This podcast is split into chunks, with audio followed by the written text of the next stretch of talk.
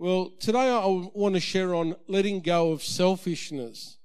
Actually, when I was studying my notes, I went letting go of shellfishness. And I went, shellfish? I'm not teaching on crustaceans of prawns or something. You know, so I had to sort of like, you know, refine my mouth there. But first, let's define what selfishness is. And selfishness also has consequences to it, just I just add that. Uh, the definition of selfishness is being concerned ex excessively or exclusively with oneself, seeking or concentrating on one's own advantage, pleasure or well-being without the regards of others. I mean, in today's world, we see endless examples of selfishness. And it's important to note, consequences follow.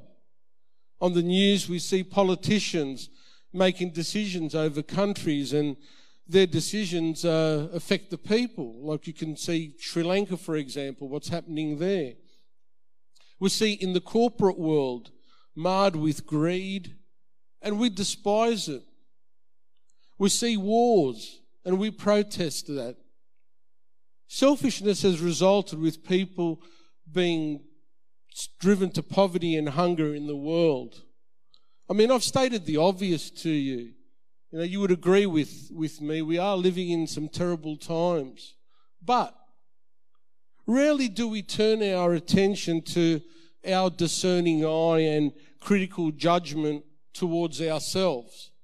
You know, that's something we don't really look at ourselves. Sometimes selfishness goes under the, the, you know, the radar. Are we selfish?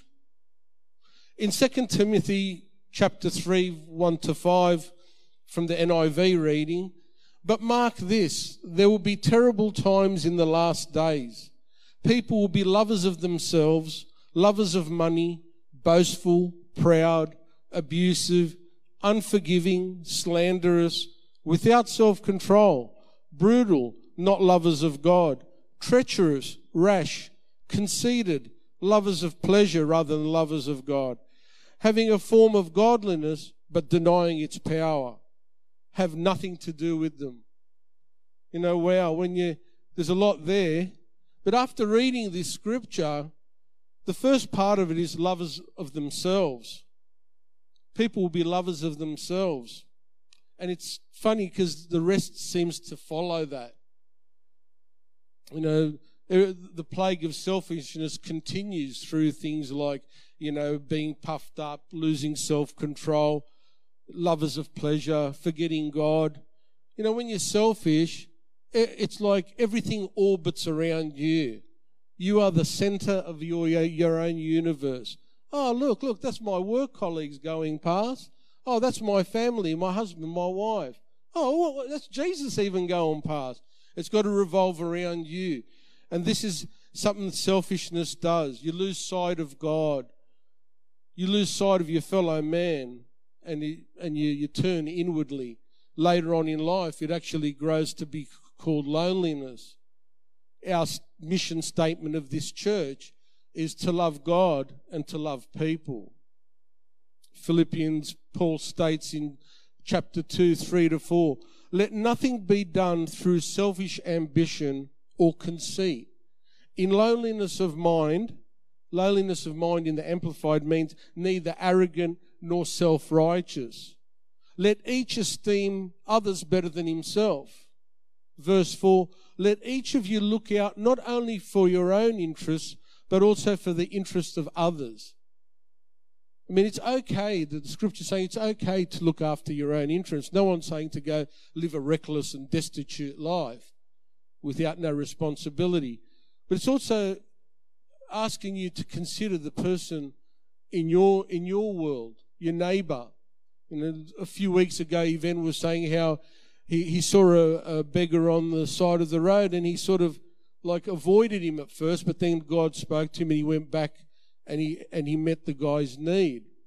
You know, the Bible tells us, us Christians are the light, the fragrance of God.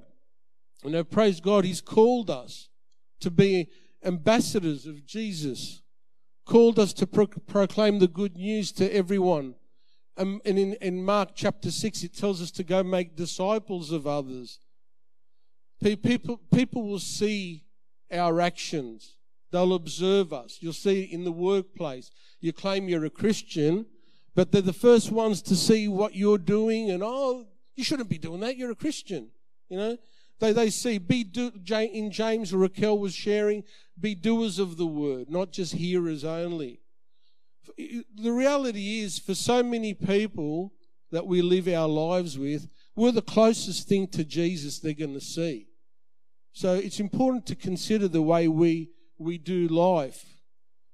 I mean, is there a sale on at the shops? I mean, the, the, the, the toilet toilet um, paper thing comes to mind. That is it the last batch of toilet paper and we've got to wrestle the guy for it? Or are we pushing in line to be the first one at the counter? Or can we take a step back and say, look, you go before me? I mean, if it was the last mobile phone on the rack, do we have to wrestle someone to get it? And then when we come home, our family members, we unplug all their mobile phones and put our charger in because I'm first. It's me, you know. Bless you. So are we thinking of people in our, you know, day-to-day life? Is your light shining? You know, praise God, Jesus taught us in the Gospels on how we ought to live a life through love. In, in John fifteen thirteen, Jesus said, greater love has no one than this, than to lay down one's life for his friends. Now, he's not expecting us to go and, you know, put ourselves on the first telegraph pole and pin us to the to the wood or anything like that. I mean, Jesus done that. He paid the price. You, there's nothing that you can do to get that love. He, he's, he's paid. He's a King of Kings, the Lord of Lords. He knew no sin. He did not consider himself. He didn't come with the title, look, I'm the Lord of Lords, I'm the King. He was actually telling people, shh, you don't tell anybody. He considered not himself, but when he went to the cross, he considered us.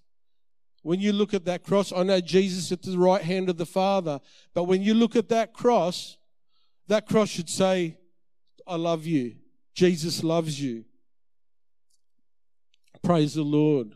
So we ought to walk in love too.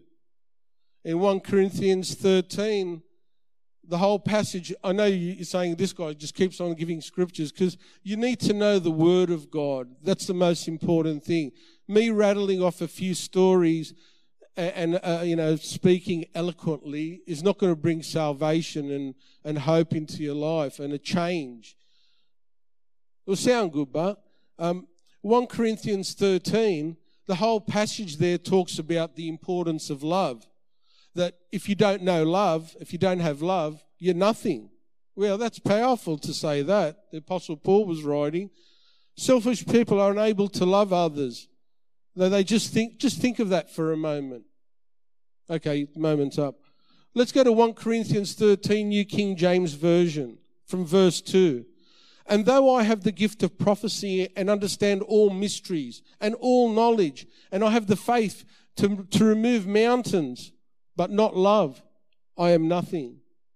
In verse four, love suffers long and is kind. Love does not envy. Love does not parade itself, is not puffed up, and does not behave rudely, does not seek its own. Galatians six three, if anyone thinks that they are something when they are not, they deceive themselves. They're nothing. It's amazing how the scriptures sort of intertwine with one another. This scripture I read to you in First Corinthians thirteen is one of the most popular scriptures read out at um, a Christian wedding. Um, ninety-nine percent of the weddings I've gone that have been Christian, they've read out First Corinthians thirteen. Actually, it was actually at my wedding too. Um, and, I, you know, it's... Uh, I think a scripture that we should be reading more often to know about more about love. See, in the world, most of the marriages, and at times Christian marriages too, have failed as a result of self-centeredness. In today's world, we think when we get married, it's what we can get out of the relationship. And that's the biggest deception. It's not what you can get out of it. That's the world's way. It's what you can put into it. That's what marriage is. It's dying to yourself and dying to herself and being one in Christ. And then what comes along is children. And then both of you got to die again. and, and nurture the, the, the, the children. So um, that's a characteristic of the Lord Jesus Christ. You know, he died for us. Maybe we should die to ourselves. I want to share a scripture in the New Testament of a selfish person who did not look to the interest of his fellow man, and where that led him as a consequence. I mean, it's funny. Some of you guys must have read this scripture a hundred times. Let's read it. It's nine verses. It's Luke chapter sixteen, nineteen to twenty-eight. The rich man and Lazarus. There was a rich man who was dressed in purple and fine linen and lived in luxury every day. At his gate was laid a beggar named Lazarus, covered with sores and longing to eat what fell from the rich man's table. Even the dogs came and licked his sores. Well, that's a good sight. The time came when the beggar died, and the angels carried him to Abraham's side. The rich man also died and was buried in Hades, where he was in torment. He looked up and saw Abraham far away with Lazarus by his side. So he called to him, "Father Abraham, have pity on me and send Lazarus to dip the tip of his finger in water and cool my tongue, because I'm in agony in this fire." But Abraham replied, "Son, remember that in your lifetime you received good things, while Lazarus received bad things. But now he is comforted here, and you are in agony. And besides all this, between us and you, a great chasm has been set in place, that those who want to go from here to you cannot, nor anyone cross from there to us." He answered, "Then I beg you, Father, send Lazarus to my family, for I have five brothers. Let him warn them, so that they will not also come to this place of torment." I mean, Jesus there in that parable shows a contrast of two people here. You know, the rich man dressed in purple. In those days when you were exceedingly wealthy, you could afford that purple garment, that attire. And so he lived in luxury every day. And imagine, he sees Lazarus at, at, at his feet, at his table, crawling around for crumbs, and sees the dogs licking his sores. Well, what kind of a hard-hearted person would you be? He had the means to look after his neighbour, a person in need. I mean, it wasn't degrading enough that the dogs were licking his sores. He couldn't meet this guy's need in any way. Was he that cold-hearted that he was blinded? I guess he was. He couldn't even give him a slice of bread. Anyway, they both die. The roles have now reversed. Lazarus is in paradise. The rich man is hell, uh, is in hell. And it's funny that Jesus doesn't give the rich man a name, like the scriptures I read. For anyone that thinks that he is something, he's actually nothing. So Jesus didn't even give this rich man a name. But Lazarus, the poor guy, did have a name and an identity. You know, we, you know, in verse twenty-four, the rich man cries out for mercy. You know, at this stage, when you read the scripture, you might feel sorry for the rich man. You know, you think that he's repenting, but he's not. His selfishness continues.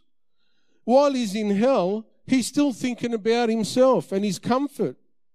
And he's asking, um, get Lazarus to dip his finger in some water to come and put this torment out.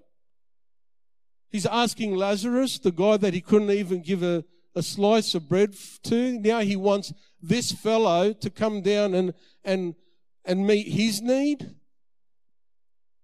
It's funny, he wanted the cooling finger of Lazarus, but he couldn't reach out his hand when he could, the rich man, to help Lazarus. Maybe Lazarus should have sent his dog down there to maybe lick him up. But then again, why should we do that to the dog? Poor dog, he's got... You know, why send him to hell? You know. But Jesus in this parable teaches us the consequences of our actions towards others. You know, often we don't consider our fellow man because the way we live life, it's, you know, it's so fast. Time's going so quick. I mean, Jesus didn't send the rich man to hell. He chose to go. And then even in the conversation with Abraham, he made no repentance.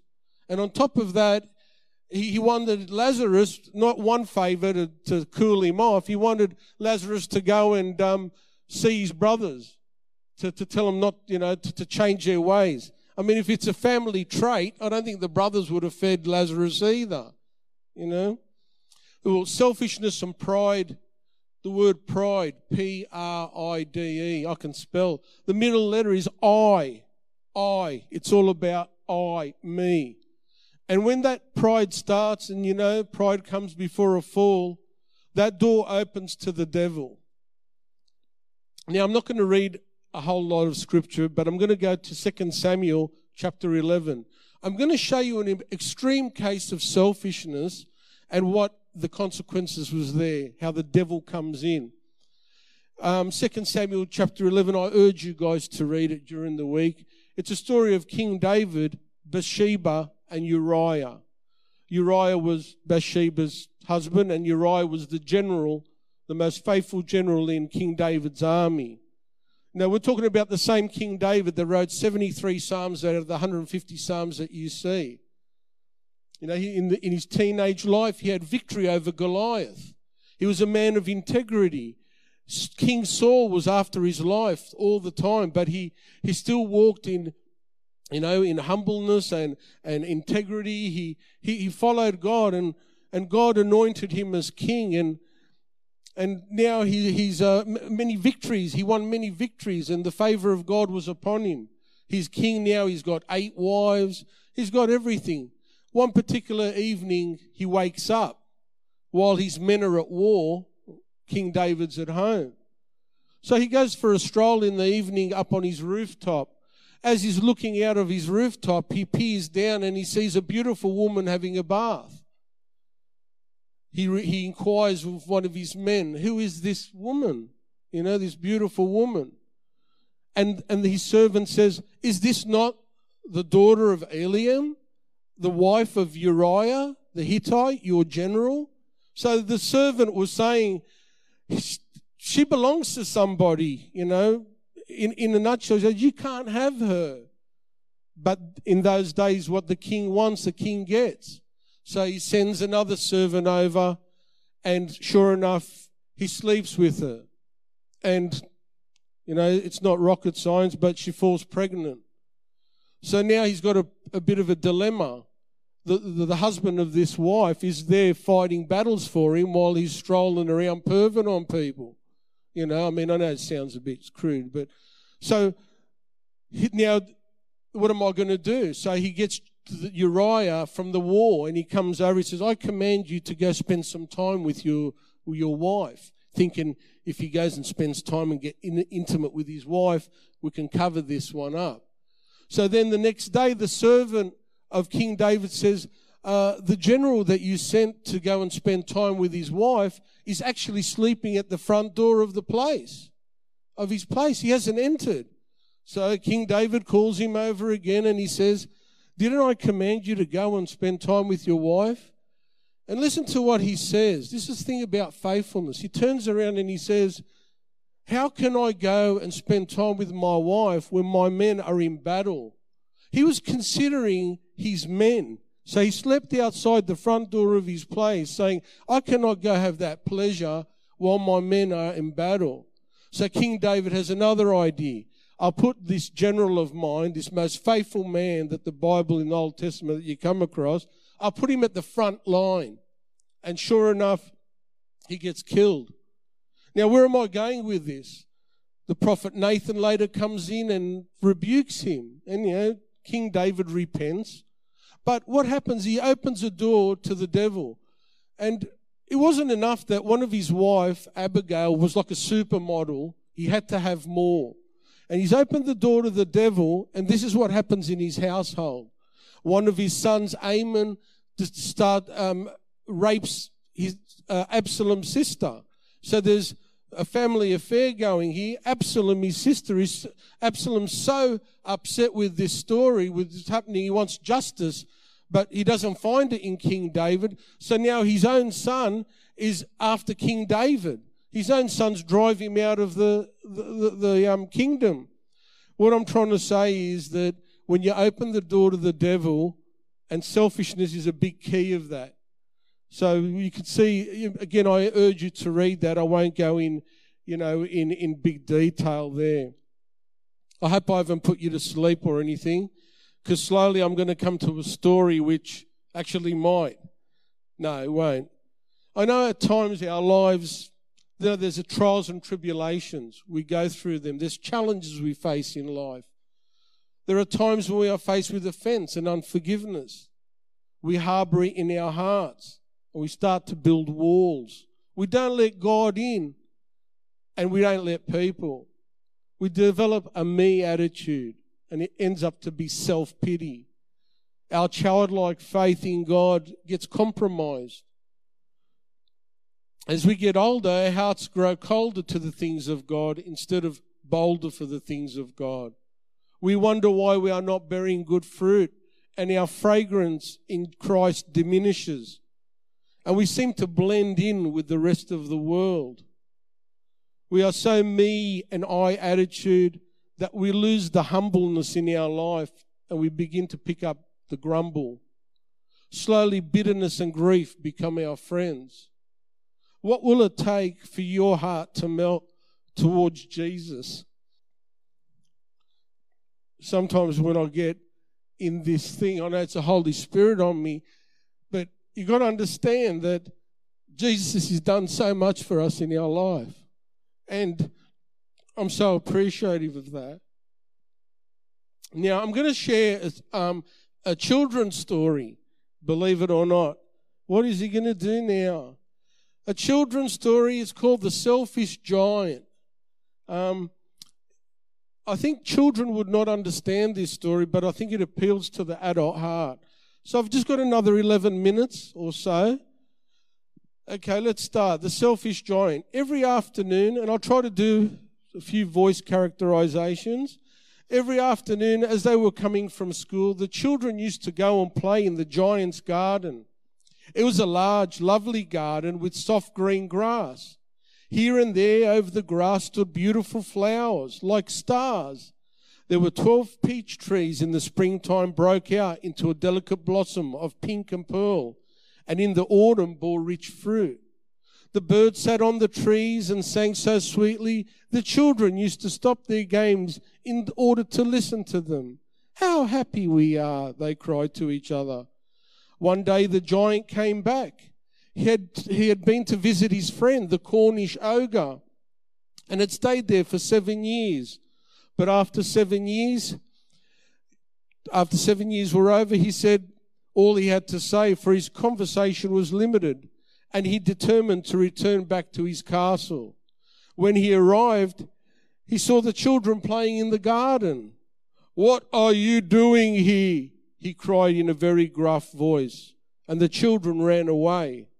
"My own garden is my own garden," said the giant. "Anyone can understand that, and I will not allow anybody to play in it but myself." So he built a high wall around it and put up a notice board. "Trespassers will be prosecuted." The poor children had nowhere to play. They tried to play on the road, but the road was very dusty and full of hard stones, and they did not like it. They used to wander round the high wall when their lessons were over and talk about the beautiful garden. "How happy we were there," they said to each other. Then the spring came, and all the country, there were little blossoms and little birds. Only in the garden of the Selfish Giant, it was still winter. The birds did not care to sing in it, as there was no children, and the trees forgot to blossom. Once a beautiful flower put its head out from the grass, but when it saw the notice board, it was so sorry for the children that it slipped back into the ground again and went off to sleep.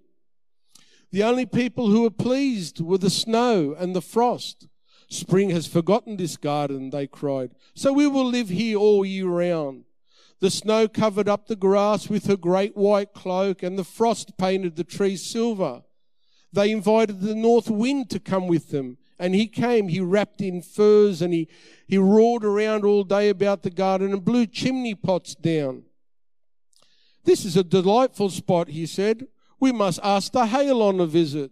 So the hail came, every day for three hours. He rattled on the roof of the castle till he broke most of the slates. And then he ran around and round the garden as fast as he could. He was dressed in grey and his breath was like ice. I cannot understand why the spring is so late in coming, said the selfish giant, as he sat in the window and looked out of his cold white garden. I hope there will be a change in the weather. But the spring never came, nor the summer. The autumn gave golden fruit to every garden, but the giant's garden she gave none. He is too selfish, she said. So it was always winter there, and the north wind and the hail and the frost and the snow dance about through the trees. One morning the giant was lying awake in bed when he, he heard some lovely music. It sounded so sweet to his ears that he thought it must be a king's musicians passing by. It was only a little linnet singing out of his window, but it was so long since he had heard a bird sing in his garden that it seemed to be the most beautiful music in the world. Then the hail stopped, dancing over his head, and the north wind ceased roaring, and a delicious perfume came through the open casement. I believe the spring has come at last, said the giant, and he jumped out of the bed and looked out. What did he see? He saw a most wonderful sight. Through a little hole in the wall, the children had crept in and were sitting in the branches of the trees. Every tree that could see, there was a little child, and the trees were so glad to have the children back again that they covered themselves with blossoms and waving their arms gently above the children's heads. The birds were flying about and twittering with delight, and flowers were looking up through the green grass laughing. It was a lovely scene. Only in the corner, it was still winter. It was the farthest corner of the garden, and in it was standing a little boy. He was so small he could not reach the branches of the tree, and he was wandering all around it, crying bitterly. The poor tree was still quite covered with frost and snow, and the north wind was blow blowing and roaring around it. Climb up, little boy, said the tree, and it bent its branches down as low as he could, but the boy was too tiny. And the giant's heart melted as he looked out. How selfish I have been, he said. Now I know why spring would not come here. I will put that poor little boy on top of the tree, and then I will knock down the wall, and my garden shall be the children's playground forever and ever. He was very, really very sorry for what he had done. So he crept downstairs and opened the front door quite softly and went out into the garden. But when the, when, he, when the children saw him, they were so frightened that they all ran away. And the garden became winter again. Only the little boy did not run, for his eyes were so full of tears that he did not see the giant coming. And the giant stole up behind him, took him gently in his hand and put him in the tree. And the tree broke out at once into blossoms. And the birds came and sang on it. And the little boy stretched out his two arms and flung them around the giant's neck and kissed him. And the other children, when they saw the giant was not wicked any longer, they came running back, and came the spring with them. It is your garden now, little children, said the giant. And he took a great axe and knocked down the wall. And when the people were going to the marketplace at twelve o'clock, they found the giant playing with the children in the most beautiful garden they had ever seen. All day long they played, and in the evening came to the giant, they bid him goodbye. But where is your little companion? He said, the boy I put in the tree. The giant loved him best because he had kissed him. We don't know, answered the children. He has gone away. Bear with me, still just a little bit to go. You must tell him to be sure and come here tomorrow, said the giant. But the children said they did not know where he lived and never seen him before, and the giant felt very sad. Every afternoon when the school was over, the children came and played with the giant, but the little boy who the giant loved was never, never seen again. The giant was very kind to the children, yet he longed for his first little friend and often spoke of him. How I would like to see him, he used to say. Years went over and the giant grew very old and feeble. He could not play anymore, so he sat in his huge armchair and watched the children in their games and admired his garden. I have many beautiful flowers, he said, but the children are the most beautiful flowers of all. One winter morning, he looked out of his window as he was dressing. He did not hate winter now, for he knew that it was merely spring asleep and that flowers were resting. Suddenly, he rubbed his eyes in wonder and looked and looked. It was certainly a marvelous sight. In the farthest corner of the garden was a tree quite covered with lovely white blossoms. Its branches were golden and its silver fruit hung down from them. Underneath it stood that little boy he loved. Downstairs ran the giant in great joy and ran to the garden. He hastened across the, the quite close. His face, as he went close to the, to the boy, his face was filled with anger. And he said, "Who hath dared wound thee?" For on the palm of the child's hands were prints of two nails, and on his feet were prints of two nails. "Who hath dared wound thee?" cried the giant. "Tell me that I may go, take my sword and slay him." "Nay," answered the child, "these are wounds of love." "Who art thou?" said the giant, and a strange awe fell on him, and he knelt before the child. And the child smiled on the giant and said, "You let me play in your garden. Today you will come to my garden, which is paradise." And when the children ran in that afternoon, they found the giant lying dead under the tree, all covered with white blossoms. That's that story. I hope you understood the, the gist of that story. Um, Band, if I can have you come up. Thank you.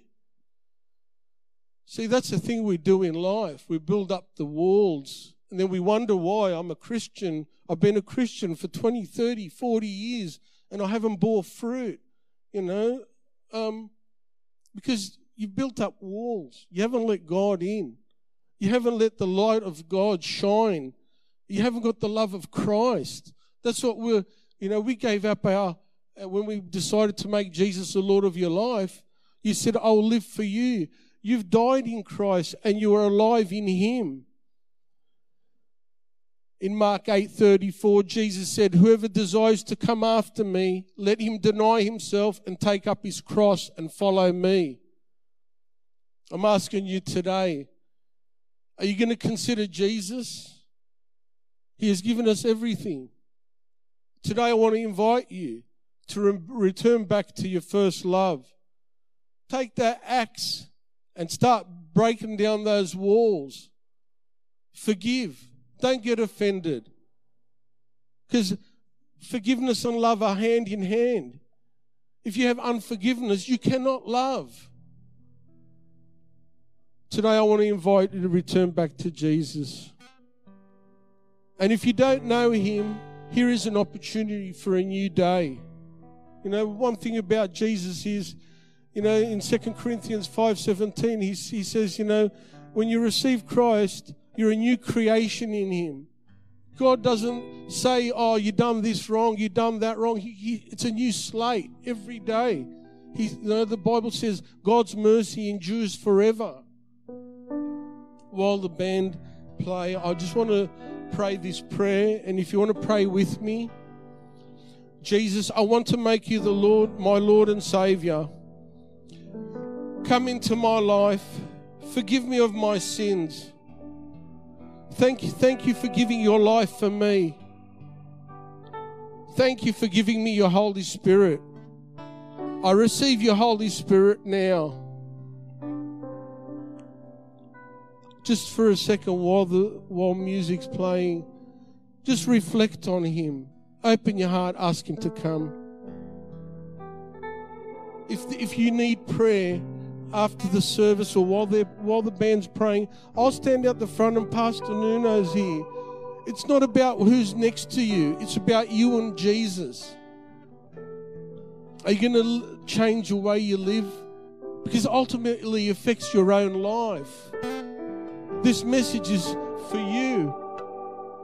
to let go of selfishness, selfishness so that you can grow in the things that God has for you. Come to Him daily. Seek, He's the bread of life. Seek Him daily.